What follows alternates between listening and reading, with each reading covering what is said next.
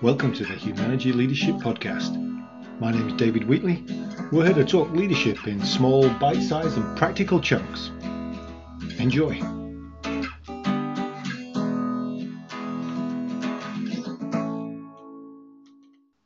Welcome to episode 75 of the Humanity Leadership Podcast. This is another episode which is a conversation with Judy Brown and Rick Eigenbrod. And this time we're talking about destination versus direction. There's a lot to be talked about here, but uh, the challenge of uh, having an explicit destination versus having a direction and being able to waver and paying attention to what's going on, and which is the most successful, whether it be personally or organizationally. Have a listen. Well, welcome to this episode of the Humanity Leadership Podcast. And once again, I'm joined by, uh, I, I don't want to call them old friends because that seems like I'm being mean, but it feels like that's the, that's the right term now.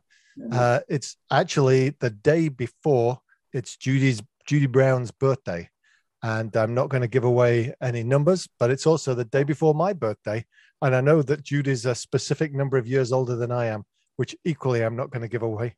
But uh, happy 77th birthday, and happy birthday to both of you. and thank you, Rick. And we're also joined, as you can tell there, by Rick Eigenbrod. So it's another one of those conversations where we've got a question and we're just going to see where the conversation goes. So, yes, happy birthday, Judy, tomorrow. So I, I think I got the number right as well, didn't I? Yes, yeah. Yeah, it's, you know, it's numbers just a number, isn't it? It is. A, uh, it's a good number. It's a very good number. So this uh, this episode's question is one of direction versus destination which is, uh, I think, a great leadership topic. It sounds like a great leadership topic, and uh, I think we're going to have some great conversation about it. But direction versus destination, Judy. All right. Um, what got uh, Rick and me thinking about this in some ways is this common wisdom that we hold that you have to have a goal in order to make any progress. And goals have to be specific and detailed and so forth. And and then stepping back, I would say for me in uh, my own life, uh, and thinking of Rick's all-time best one-liner, which is "My life was not in my plan." I I realize that the things that have stood out, and I suppose I or others might call real achievements in my life, um, were not necessarily goals. They were things that unfolded along the way. They were things that I thought I was heading this way, and they showed up off to the side, and I was curious about them. Uh, they were opportunities that others opened to me that I wouldn't have thought of opening to myself. And it got the, the two of us thinking about wait a second, you know, maybe, maybe we're dishing out this advice about set goals in a way that's not helpful. Maybe it's not about a specific destination, but our ability to set a direction and to understand that we're working with direction. I suppose at its best, we could say that vision, personal, organizational, is much more that. It's much more a sense of our values, what matters most, uh, where we're generally heading. Um, and I'm I'm particularly struck by this notion that if we're relying on the need to arrive at a specific place, then we really can't take a step until we're clear about that. So it it makes it very hard to move toward things, particularly these days when the horizon is not all that clear for a variety of reasons that the three of us can delineate uh, not all of which is the pandemic, a lot of which is just life. So, um, so I've I, have i have been sitting with this and wondering how we might invite others to think in a slightly more flexible and adaptive way about where they think they're heading and uh, and whether or not arrival at a specific place is really what this game is all about. So that would be sort of my wade into this. Um, Rick, David, have at it. Well, there's a couple of things that just before I hand to Rick, that if I can just capture there, because on one hand, you're saying, uh, let's apply agile thinking to leadership, and agile thinking being from the IT development world, that rather than trying to work out and design what it is we want right at the beginning and then work towards it, you get the rough idea and you build something, and then you take lots of feedback and spin that feedback, and then you build the next thing, which is more about the the direction versus destination. But I think the other thing I pick up in in your framing of it there, Judy, is which is most important? Is it the journey or the destination?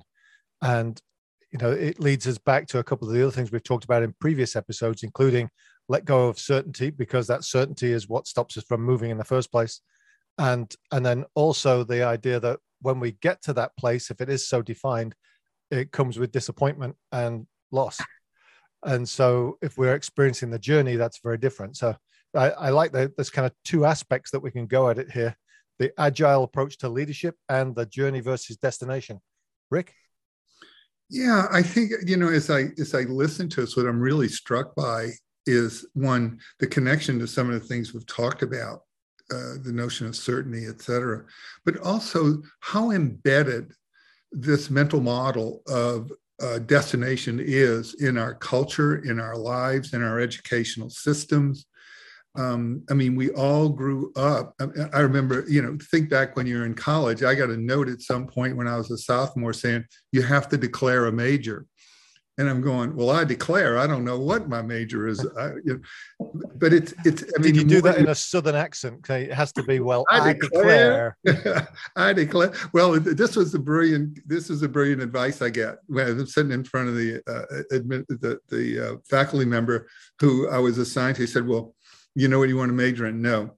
What do you get good grades in easily? History. You're a history major. So there I was, a history major, um, ostensibly pre med, who ended up with a PhD in psychology, which I think makes the point that that the that the narrative, the grand narratives we live in, are so embedded in businesses. If you don't have goals if as a human being you don't have goals you're goalless you're useless et cetera et cetera. And all of a sudden this you know to some extent this pandemic has ripped our our our minds open to other ways of going agile being a business example. Robert irwin the, the famous uh, painter and uh, um, had a great line. He, he talks about there's there's two ways of knowing and two ways of going. And i think it harkens back to how you know our previous conversations about how you think is how you do. And so this notion that um, th- that there are other ways in which we can move through life are now becoming more and more apparent and i think more and more attractive and more and more um, if you will uh, uh, uh, helpful in in terms of survival in this new world we live in. And so this this, this notion about two two ways of knowing and two ways of going, I think not only is helpful, it applies as we said in our personal lives, but in in all of our companies and as leaders. And uh, I want to get back to that two ways of of knowing, two ways of going. That um, because there's something else you you trigger that my uncle Wally, who is in his late 80s, and yes, there is such a thing as an Uncle Wally, uh, was always confused that his three nephews who went to college, one of them went to uh, catering college and is now a financial planner. Another one went to study urban development and is now a graphic designer.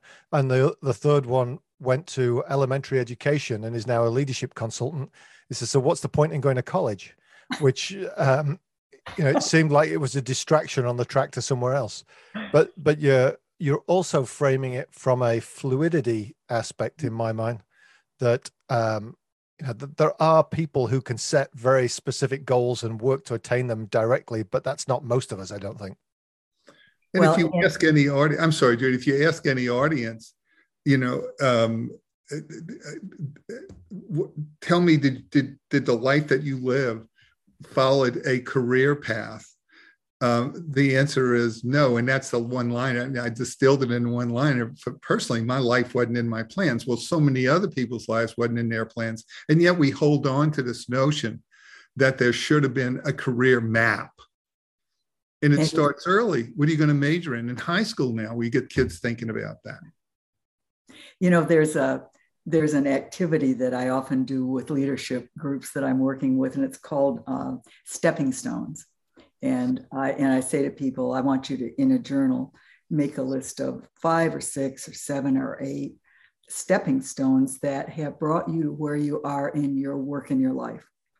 And so people do that, they write those down. And then I have them have some close in conversations and they do that. And there's a lot of energy in the room about that. And then I say, So, what did you notice? Uh, and people are astounded to realize that the things that have stood out in their lives have been a result of lots of different things other than a plan. And sometimes actually they were a bit of a plan and they hit a wall and they got diverted to a direction that had much more life and energy for them. And they had the good sense to pay attention to that. Mm-hmm. Because I think one of the things that a fixed plan does is it keeps us from being able to pay attention to what really has life and energy for us. Because to even remove the blinkers is to deter us from something we're sure we want. Uh, if I were to tell my own story, it's it's a bit on the other end of life, uh, like Rick's. What major are you? My goal was I thought to be a university president. I thought that was a good thing. I was part of a university. I was at Michigan State. If you're going to be part of one of these things, you might as well run it. Terrible thing to admit in public, but that's sort of where my mind was at that stage in my life. And so I was perking along fine. And then I got to a stage where I started getting uh, inquiries about being a university president. And I realized I did not want to do that job. That was not what I wanted to do. I wanted to do this. I wanted to do stepping stones with people. I wanted to do a whole, I wanted time to kayak.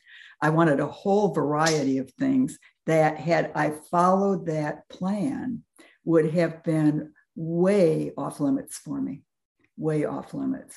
And I think it's a very, it, it, I think it's a scary thing to come face to face with that at any stage in life. To go, well, you know, that was the plan, but I don't want it. It's not me. It's not my best talents. I mean, there are a whole list of things. Um, and so, we're not saying that the plan is a bad thing. The no. plan, plan is a good thing because it gives us a direction. Yes. But the plan is not the destination. That's absolutely right. And if the plan keeps us from paying attention and learning, it can be deadening. And and and I think that you know, David, you said something about fluidity. Think about this embedded sort of assumption or requirement underneath direction, uh, underneath destination. When you're working with a paradigm, a mental model, a way of knowing that has to do with destination, you don't go till you know. Well, in the world we live in, good luck with that, right?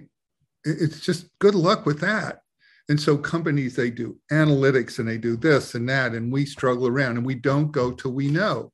And it's it's it's really constraining in some way when you think about it, versus it's it, that you go to know when you use direction, which is more fluid, where you let in a sense, the landscape guide you rather than following known maps to known destinations. Right.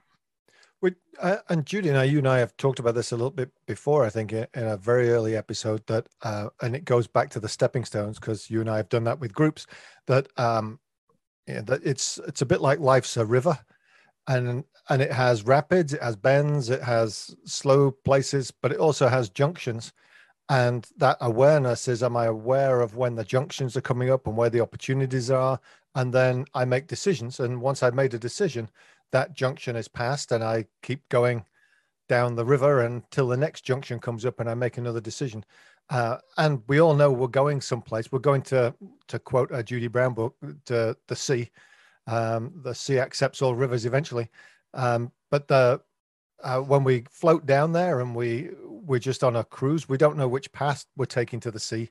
And it's just a matter of enjoying the moment and being aware of when the junctions come up.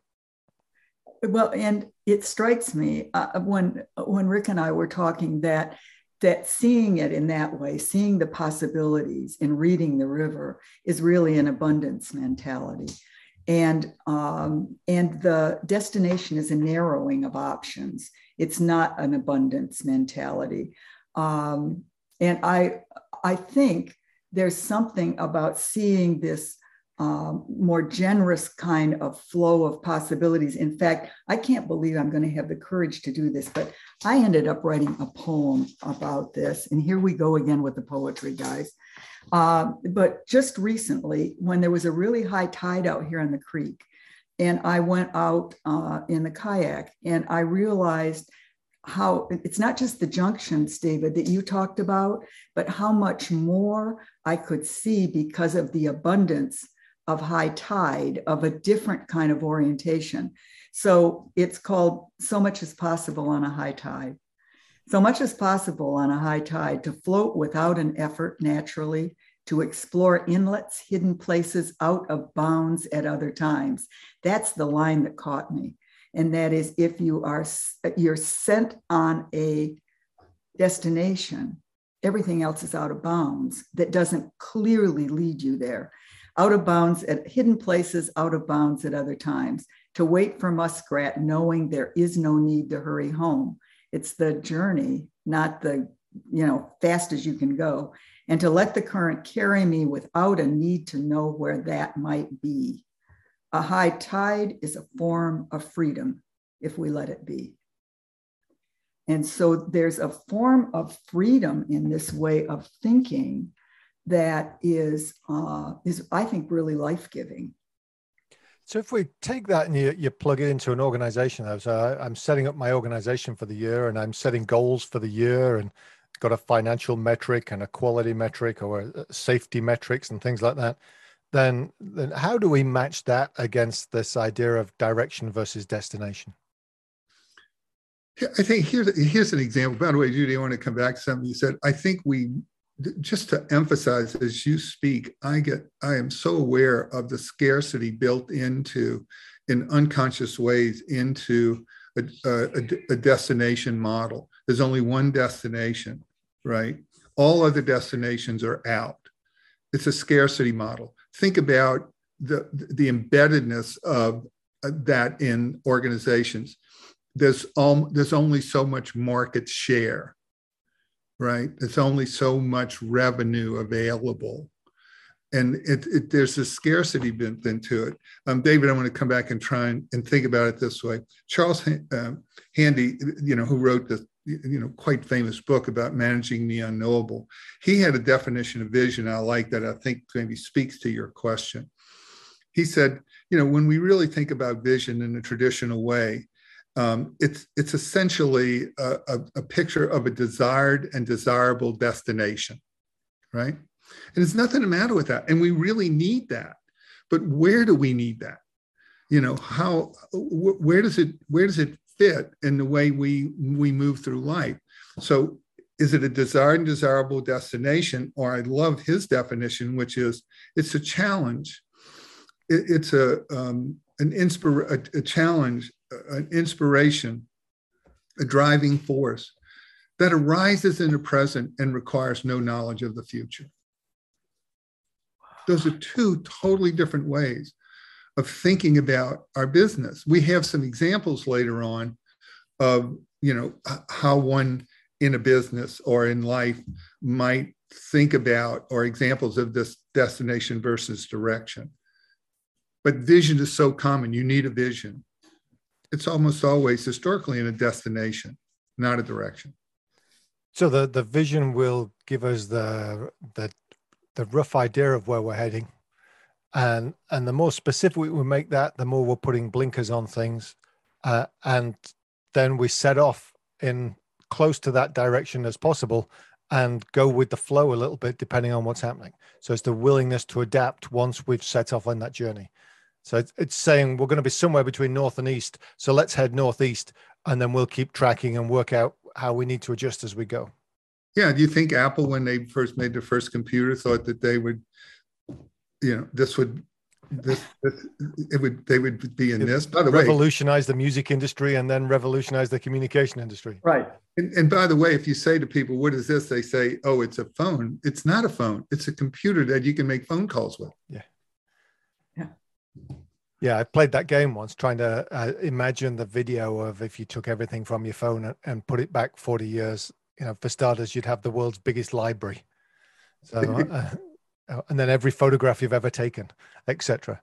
But yeah, that that that sense of um, you know, if, if I look at Steve Jobs, his thing wasn't to make computers; it was to to switch people's thinking a little bit. I, I think Elon Musk does that. No matter what you think of his style and politics and everything else, he's certainly uh, breaking industry norms by challenging it. Starlink is one of those that I think is uh, is the most prevalent and recent in that rather than having cell phones work via towers, he's thrown up a whole bunch of low Earth orbit satellites and we'll just beam straight up and down. And, yeah. and it makes so much logic, but he's the only person that actually said, Oh, I'm going to throw millions of dollars at this to make it work because I think it's so logical.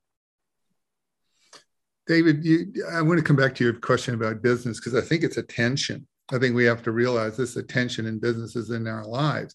We need we need in some way what we might call de- destinations. Um, you know, we need some metrics, et cetera. Um, those help us move along as opposed to define where everything else. So if if you when I when I talk to people about this individually, you know, it really comes down to are you going to are you going to take a paradigm that that essentially is creating a map taking a map, a known map, following that map to a known destination. So you follow the map. You're really a navigator of known, known routes to known destinations. Or are you going to be a discoverer where you don't follow a map, you follow vitality? It goes back to handy, mm-hmm. right? a challenge, a driving force, an aspiration that arises in the present. And if you speak to people and you find that there is a vitality there but they don't know that that is the, that's in a sense the guidance system that allows them to move in in a certain direction so would it be fair then to say you know, we need both? We need the people who follow the vitality and the people who follow the map. Yeah. In the different times. But they're going to have to be able to talk with each other. They're going to have to be able to have a conversation about the power of the and the difference in the mindsets and and probably at various times. I mean this notion that um, that we're headed toward horizons that we cannot see. And that's a very different reality than being able to take a sighting on a tree across the creek. Um, and and the horizon, if we get it in view, keeps uh, changing for us, and it keeps requiring that we can talk to each other about what we're seeing and can sit in that conversation with a reasonable amount of respect and, and continued learning. Um, because absent that, uh, we're going to go in circles or we're going to stop dead in our tracks. Uh, David, let me invite you to try something. I love your your question about your business and goals, you know, and direct and destinations. The metric for destinations is is um, is closer further, right? If we have a goal, we're closer further to the goal. And so that metric is almost it goes with that particular mindset and way of going more of less of so probably in your business plans as many others and your goals financial goals et cetera et cetera what the embedded metric underneath all that is um, um, it, it, it's we're closer or further to this number we set right what if if you if I asked you about your business to think about it for a second in terms of a direction, the metric then becomes what would you see more of or less of? If your company was moving in a direction that you wanted it to go in. Totally different metrics. Not either or necessarily, but a different way to think about it.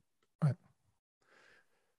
I mean, it reminds me of an old Dilbert cartoon where they're going around poking people in the eye because their metric was to have three injuries that year and they hadn't had any yet.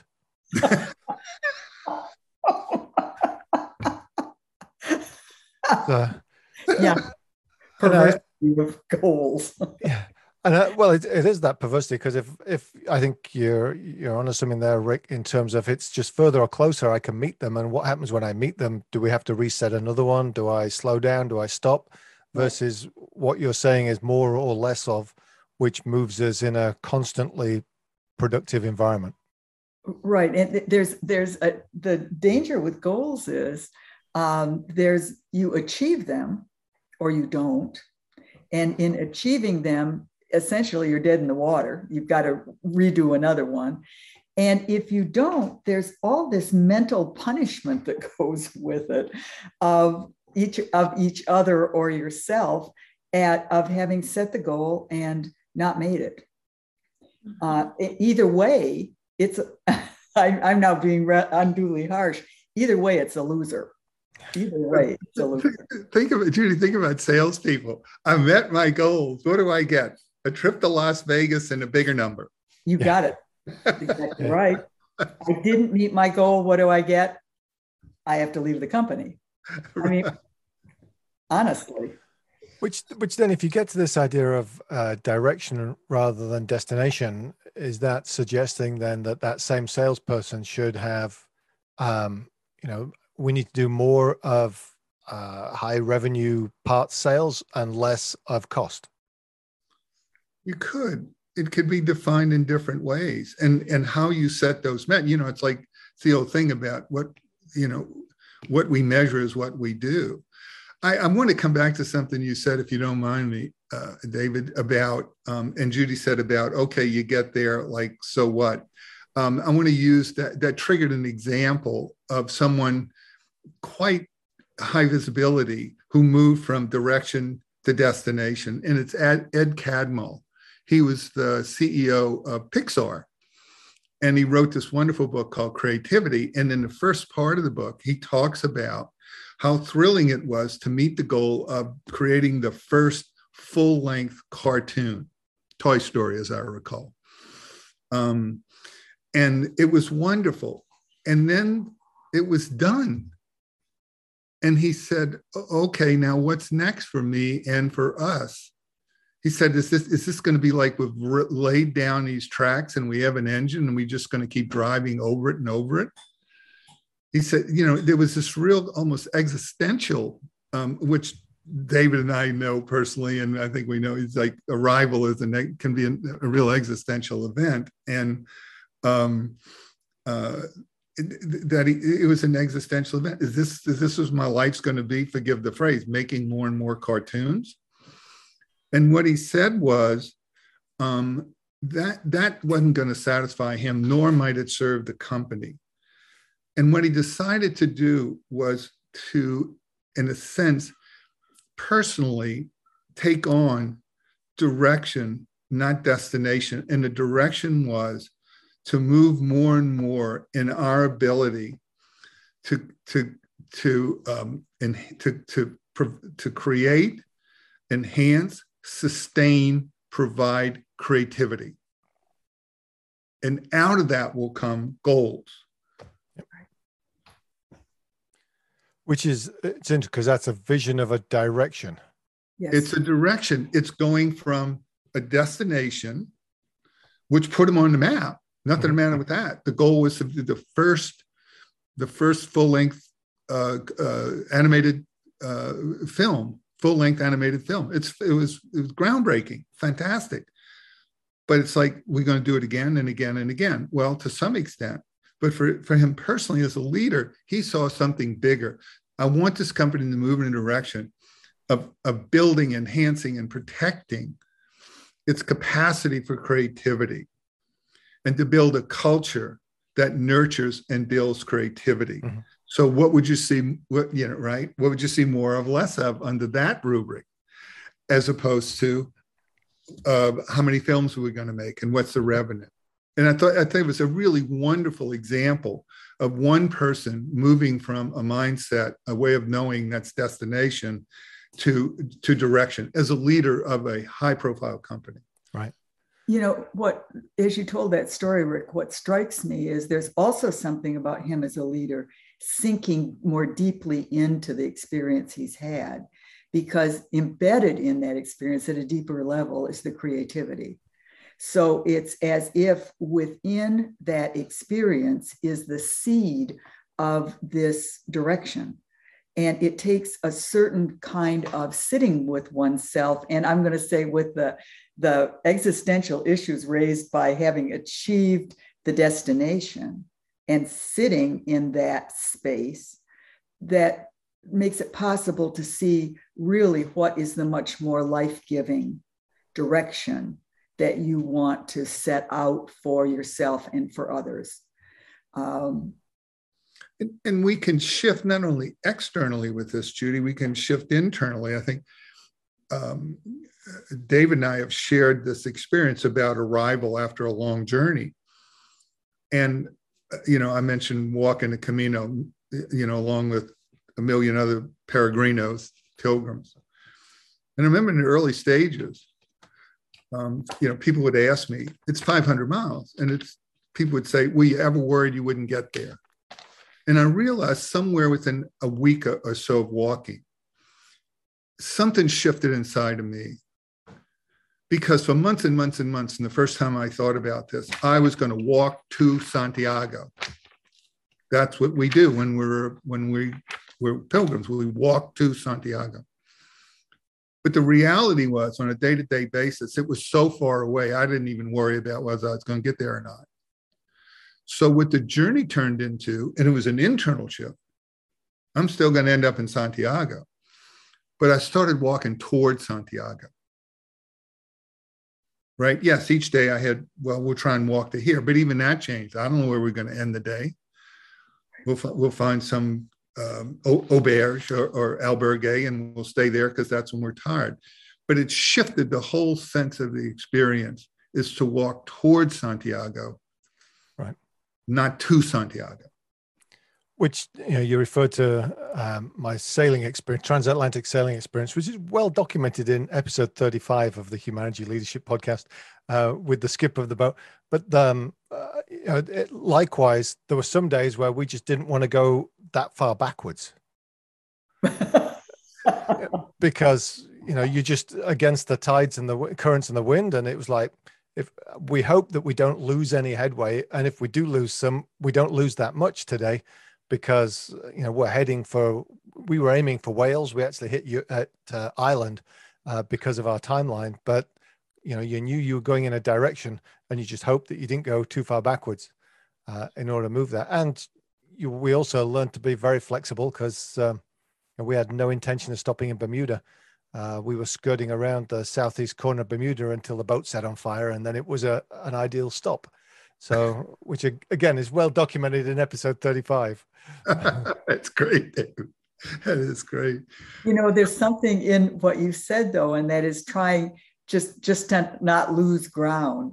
There's a there's another activity that I've done, and David, you and I may have done it together, where you ask people to operate as if they're crossing a checkerboard on the floor. And built into it is a, a they're going to go ahead most of the time on the safe path, but they don't realize that there is a, uh, a turn back that they're going to have to make in order to go forward. And the question always is where do people make the most mistakes? And the answer is right around that spot where in order to make forward progress, you have to be willing to go backwards. You have to live with that. And time after time, you know, they've watched each other do this and, and they do it again. So there's, I think the, the direction approach gives us some grace about our willingness to acknowledge that there will be times when in order to to maintain the direction we want, we're, go- we're going to have to absorb some backslide of one kind or another. Uh, it's a different mindset. It's a different place to be. It's realize that you're tired, Rick, as you said, so you're going to stop here. Which has happened a lot in the last two years between COVID and in the automotive world, the chip shortage and uh, supply mm-hmm. chain issues and things like that. That I've heard a lot of people that I work with say, okay, the goal's out there, but let's focus on what we have control over. And yeah. so let's, you know, do more or less of where we can improve and, and reduce where we have control because the goal in the budget went out the window uh, three months ago when something happened uh, and things like that. But, uh, and that allows people to then uh, focus in on, on their piece of the journey and say, hey, if we just make more of what we can and less of what we, we have control over, then that'll be a good result at the end of the year. And I've actually seen CEOs go to bat for people to get bonuses based on that rather than based on the overall performance of the organization because some people did outstandingly uh, against all odds with the right. pieces that they could control. But that's a gifted leader who's willing to see that um, that that's what you keep your eyes open for. What are people able to do given what life is throwing at them? Um, and how flexible can they be? How creative can they be in the face of it, as opposed to being just stopped in their tracks because the path they laid out they can't pursue and they are fearful they will be judged about that. That's what stops people so many times. So, uh, a gift to have a leader who's willing to make a case for bonuses for goals not met in the face of life. And the picture you paint there is the comparison between somebody who's trying to walk towards that defined destination and there's an obstacle in the way and all they're doing is kind of keeping bumping into the obstacle and it restarts them versus the person who says hey i think i can get round or climb this or if i go off to the left a little bit i'll see if i can hook back around that's and right. I'm still working in a direction. Judy, is that similar to the little exercise you do with people about in the room where you'd say, go oh. to this point?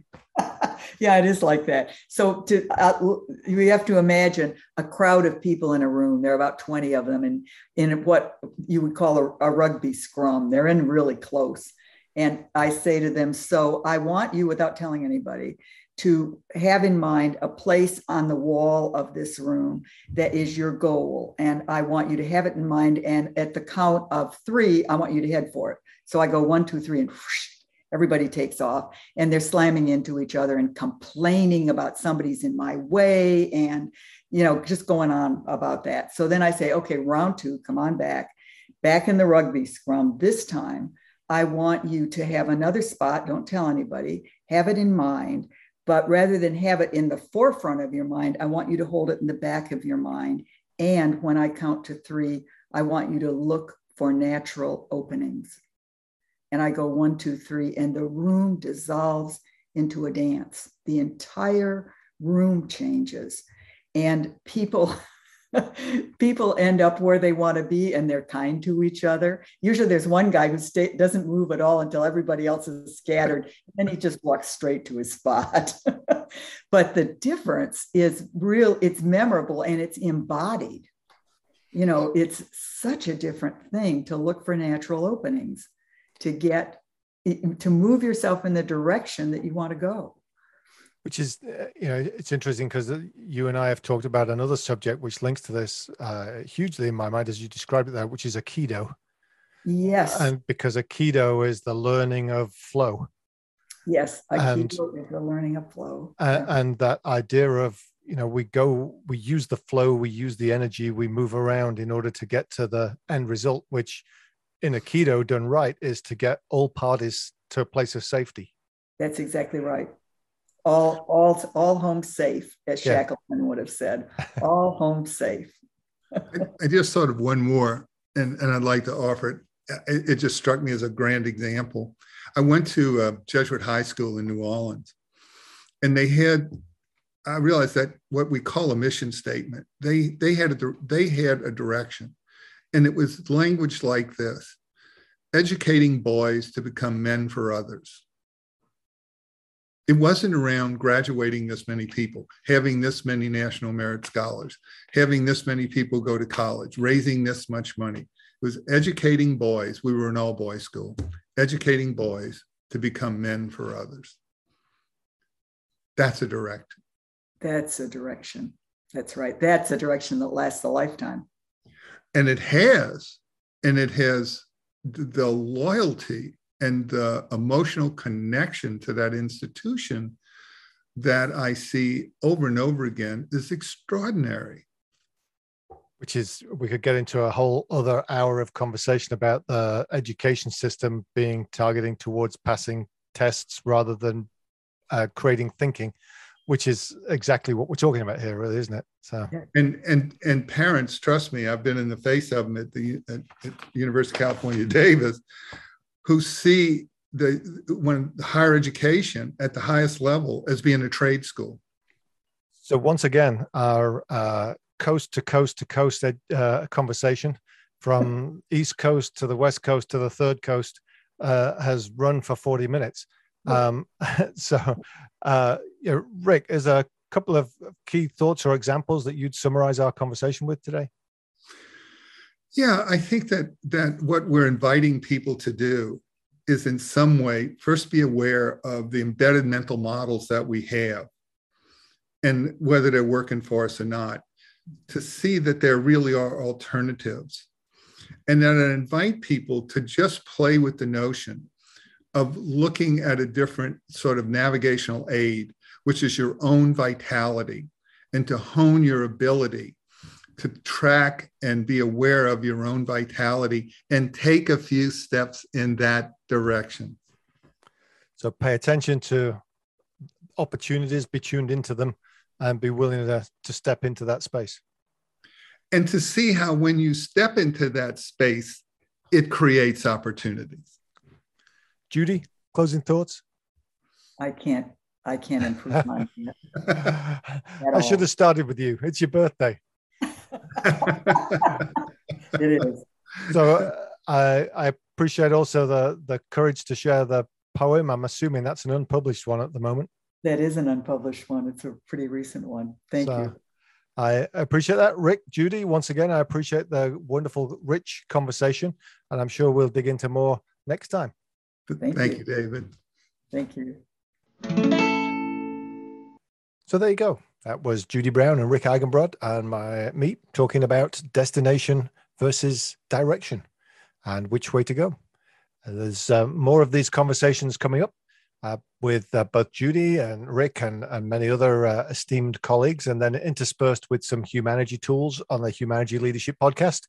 You can also go to humanity.com where you can check out our blog, which is a searchable resource of over 500 short, pithy uh, moments about leadership or go to YouTube and you can find the Humanity YouTube page and, and see all of this in wonderful technical. Look forward to seeing you next time. That was the Humanity Leadership Podcast. My name's David Wheatley. For further information about Humanity, go to humanity.com or check out our latest book, What Great Teams Do Great, from all good bookstores. Have a good one. Stay healthy.